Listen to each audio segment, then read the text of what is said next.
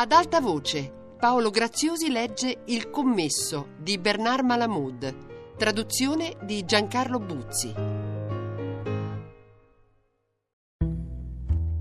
Pur apprezzando le migliorie che Frank aveva portato al negozio, Morris vide subito che non avevano il minimo effetto sull'andamento degli affari, che andavano a catafascio.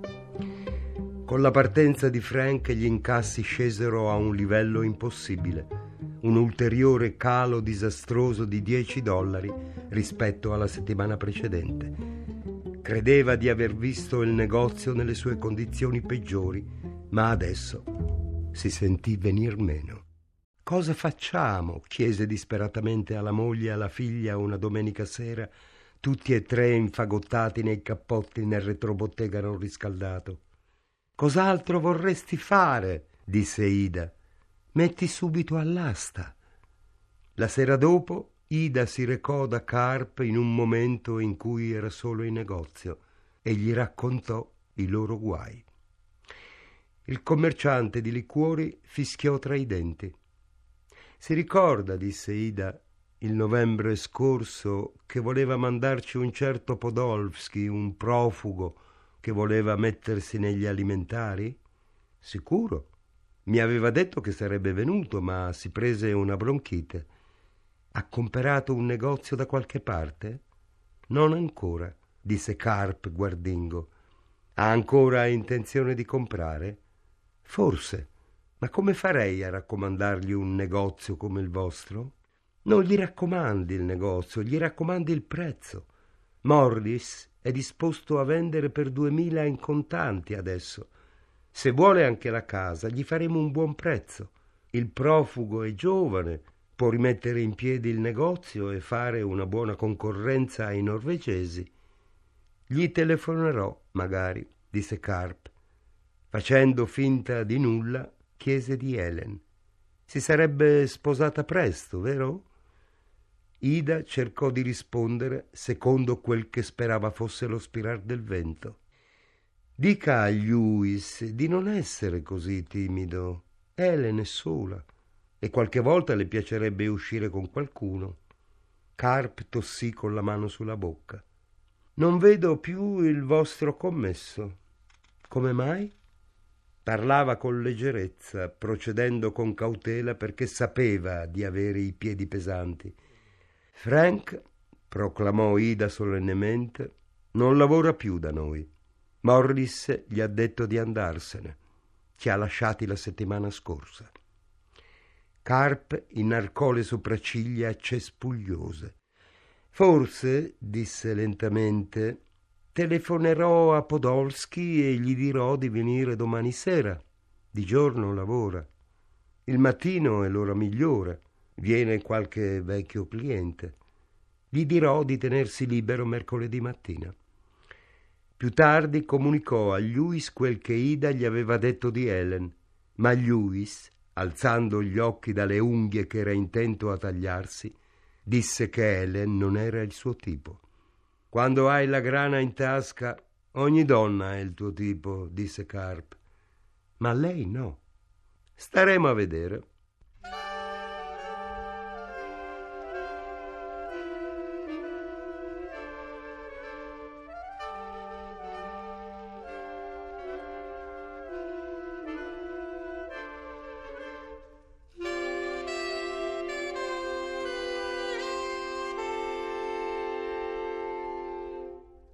Il pomeriggio del giorno dopo Carp entrò nel negozio di Morris e, parlandogli come se fossero grandi amici, gli disse Lascia che Podolski venga a dare un'occhiata qua dentro, ma non farlo stare troppo.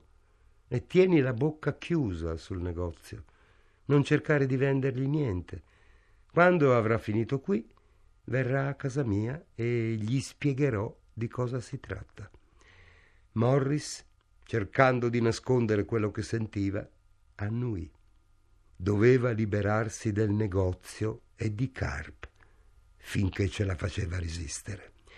Con riluttanza acconsentì a seguire le istruzioni del commerciante. Podolski venne mercoledì di buon mattino Era un giovanotto impacciato, indossava un abito pesante di stoffa verdastra che sembrava ricavato da una coperta da cavallo. Aveva un piccolo cappello di foggia straniera e portava un ombrello col laccio allentato.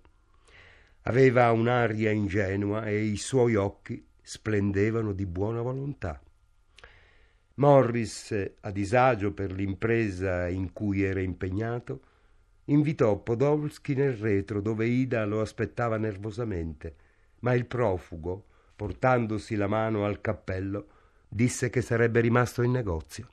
Per fortuna entrò qualche cliente e Podolsky osservò con interesse il modo di fare di Morris. Quando in negozio non c'era nessuno, Morris da dietro il banco cercava di chiacchierare del più e del meno con Podolsky, ma quello pur continuando a schiarirsi la voce, aveva ben poco da dire. Sopraffatto dalla compassione per il povero profugo, per tutte le traversie che con ogni probabilità aveva passato, un poveraccio che aveva sudato sangue per mettere da parte qualche dollaro, e incapace di continuare a ingannarlo deliberatamente, Morris lasciò il banco e preso Podolsky per il bavero della giacca, gli spiegò onestamente che il negozio era a terra, ma che un giovane forte, in buona salute, con delle idee moderne e un po' di soldi da parte, avrebbe potuto rimetterlo in piedi in un tempo relativamente breve e ricavarci di che vivere decentemente. Potrei vendere per duemila, ma con millecinquecento o milleseicento in contanti, chiunque lo voglia può prendersi il negozio. Per la casa parleremo dopo. Mi sembra una proposta ragionevole, le pare? Perché no? mormorò Podolsky. Poi ripiombò nel suo ermetico silenzio.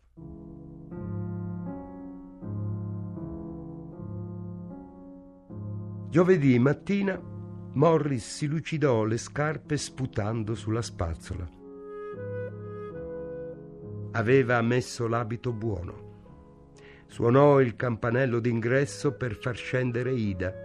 Si mise cappello e cappotto, vecchi ma in buono stato perché se ne serviva di rado. Così vestito, aprì la cassa e un po' esitante ne prelevò due dollari. Andava da Charlie Sobeloff, un vecchio socio d'affari. Anni addietro Charlie, strabico ma furbacchione, era venuto da Morris con in tasca la modesta somma di mille dollari, denaro che si era fatto imprestare e gli aveva proposto di mettersi in società con lui per comperare un negozio di alimentari su cui aveva messo gli occhi. Morris avrebbe dovuto partecipare con 4.000 dollari. L'ebreo aveva trovato antipatico quell'individuo nervoso, pallido e strabico che non guardava mai con un occhio quello che guardava con l'altro, ma l'insistenza e l'entusiasmo di Charlie l'avevano convinto e così avevano comprato il negozio. Morris pensava che fosse un buon negozio ed era contento.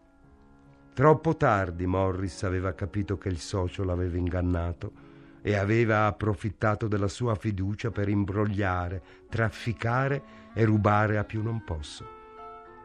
Avevano venduto il negozio per una miseria e Morris, senza rendersene conto, si era ritrovato senza un soldo, mentre Charlie, poco tempo dopo, era riuscito a mettere insieme i contanti per ricomperare il negozio e rifornirlo di merce trasformandolo poi gradatamente in un florido emporio. I due non si erano visti per molto tempo, ma negli ultimi quattro o cinque anni, per ragioni che Morris non capiva, l'ex socio, quando ritornava dalle sue vacanze invernali a Miami, andava a cercare il negoziante e si sedeva con lui nel retrobottega, con gli occhi che vagavano qua e là e tamburellando sul tavolo con le dita inanellate parlava dei vecchi tempi, di quando erano giovani.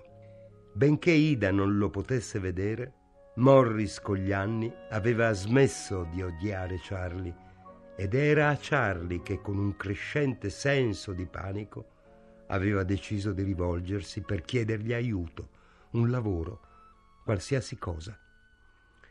Quando Ida scese e vide Morris che se ne stava lugubre sulla soglia con cappello e cappotto addosso, disse sorpresa Morris, dove vai? Alla tomba, rispose il negoziante. Vedendolo così abbattuto, Ida si mise a piangere e stringendosi le mani al petto disse Dove vai? Me lo vuoi dire? Lui aveva aperto la porta. Vado a cercare lavoro. Torna qui! gridò lei arrabbiata. Chi ti darà un lavoro? Ma Morris, sapendo ciò che lei avrebbe detto, era già in strada. La giornata, nonostante il vento, non era brutta e prometteva meglio, ma Morris non aveva più molto interesse per la natura. La natura non era generosa con un ebreo. Il vento di marzo lo spingeva alle spalle, facendolo camminare di buon passo. Si sentiva privo di peso ed inerbo, vittima semovente di qualsiasi cosa gli soffiasse alle spalle. Vento, crucci, debiti, carpe, rapinatori, rovina. Non andava da sé, era sospinto. La sua volontà era la volontà insignificante della vittima. Perché ho sgobbato tanto? Dov'è? Dov'è finita la mia giovinezza? Gli anni erano passati spietatamente senza profitto. Ma di chi era la colpa? Quel che non gli aveva fatto il destino se l'era fatto da sé. Bastava soltanto scegliere la strada giusta e lui invece aveva scelto quella sbagliata. Anche quando era giusta, la strada che sceglieva era sbagliata. Per capirne il motivo bisognava possedere un'istruzione che lui non aveva. L'America era diventata troppo complicata e un uomo non contava più nulla. Troppi negozi, troppe depressioni, troppe ansie. Cosa aveva voluto fuggire venendo qui? Quando giunse all'emporio di Sobelov, Morris che pure aveva sentito parlare da Al Marcus dello sviluppo del locale, rimase stupito vedendo com'era grande. Charlie aveva triplicato l'ampiezza del locale originario, comprando il fabbricato vicino, facendo abbattere il muro che divideva i due locali e facendo poi costruire una nuova ala che occupava tre quarti del cortile. Ne era venuto fuori un negozio enorme, con molti reparti pieni di scaffali traboccanti di merce. Guardò Charlie che ritto accanto al reparto frutta osservava il via vai della gente con aria soddisfatta. Indossava un cappello tedesco e un abito di saia blu, ma sotto la giacca sbottonata, sul pancione coperto dalla camicia di seta, s'era legato un grembiule. Così abbigliato se ne andava attorno a sorvegliare. Morris, guardando nella vetrina, si vide in atto di aprir la porta e di percorrere metà reparto verso il posto dove stava Charlie.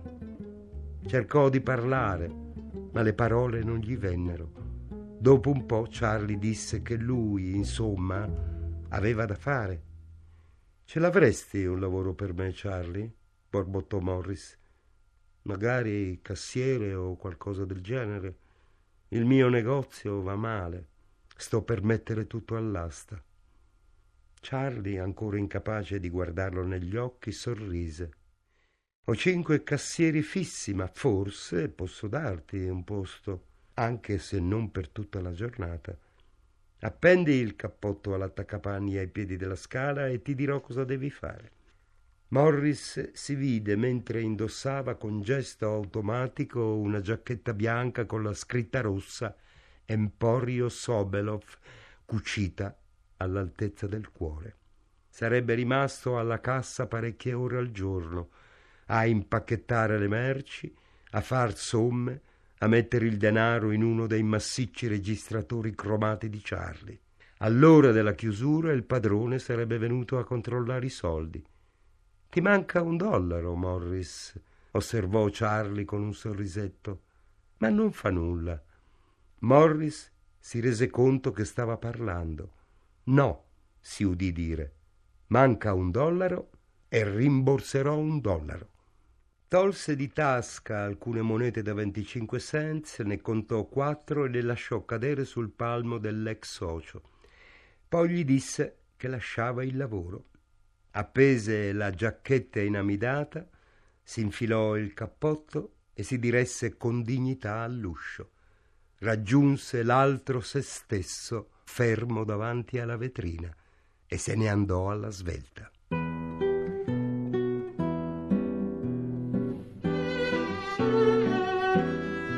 Morris si unì a un gruppo di uomini che percorrevano in silenzio la sesta strada e si fermavano davanti a un'agenzia di collocamento. Impassibili leggevano la lista delle offerte di lavoro scritte col gesso sulle lavagnette. C'erano offerte per cuochi, fornai, camerieri, facchini, uomini di fatica. Di tanto in tanto un individuo si staccava in silenzio dal gruppo ed entrava nell'agenzia. Morris seguì la corrente fino alla 44esima strada, dove lesse un'offerta di lavoro per un inserviente al banco in una caffetteria. Salì una stretta rampa di scale ed entrò in una stanza puzzolente di fumo. Se ne stette lì in piedi a disagio finché il proprietario dell'agenzia alzò il faccione dalla scrivania girevole dietro la quale stava seduto. Cerca qualcosa? Il lavoro nella caffetteria. Ha esperienza? Trent'anni. Il proprietario dell'agenzia rise. Lei è il tipo che ci vorrebbe, ma quelli vogliono un ragazzotto da pagare venti dollari alla settimana. Non ha niente per un uomo della mia esperienza? È capace di tagliare sottile e bene della carne per dei panini? Alla perfezione. Torni la settimana ventura. Potrei avere qualcosa per lei. Nella cinquantesima strada salì una scala buia e si mise a sedere su una panchina di legno in fondo a uno stanzone. Il padrone dell'agenzia, un individuo dalla schiena larga e dal sedere grasso, con un mozzicone di sigaro spento tra le dita tozze, teneva il piede massiccio su una seggiola mentre discorreva sottovoce con due filippini che avevano in testa un cappello grigio.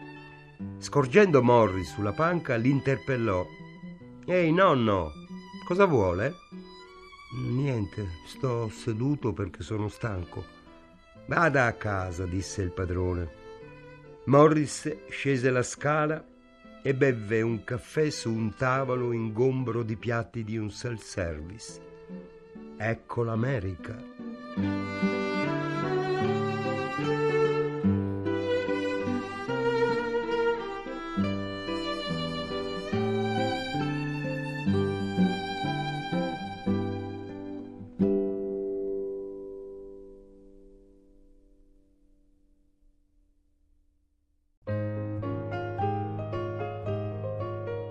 Paolo Graziosi ha letto Il commesso di Bernard Malamud, traduzione di Giancarlo Buzzi. A cura di Anna Antonelli, Fabiana Carobolante, Lorenzo Pavolini. Regia di Luigi Iavarone. Per riascoltare il programma radio3.rai.it. Per scaricarlo raiplayradio.it.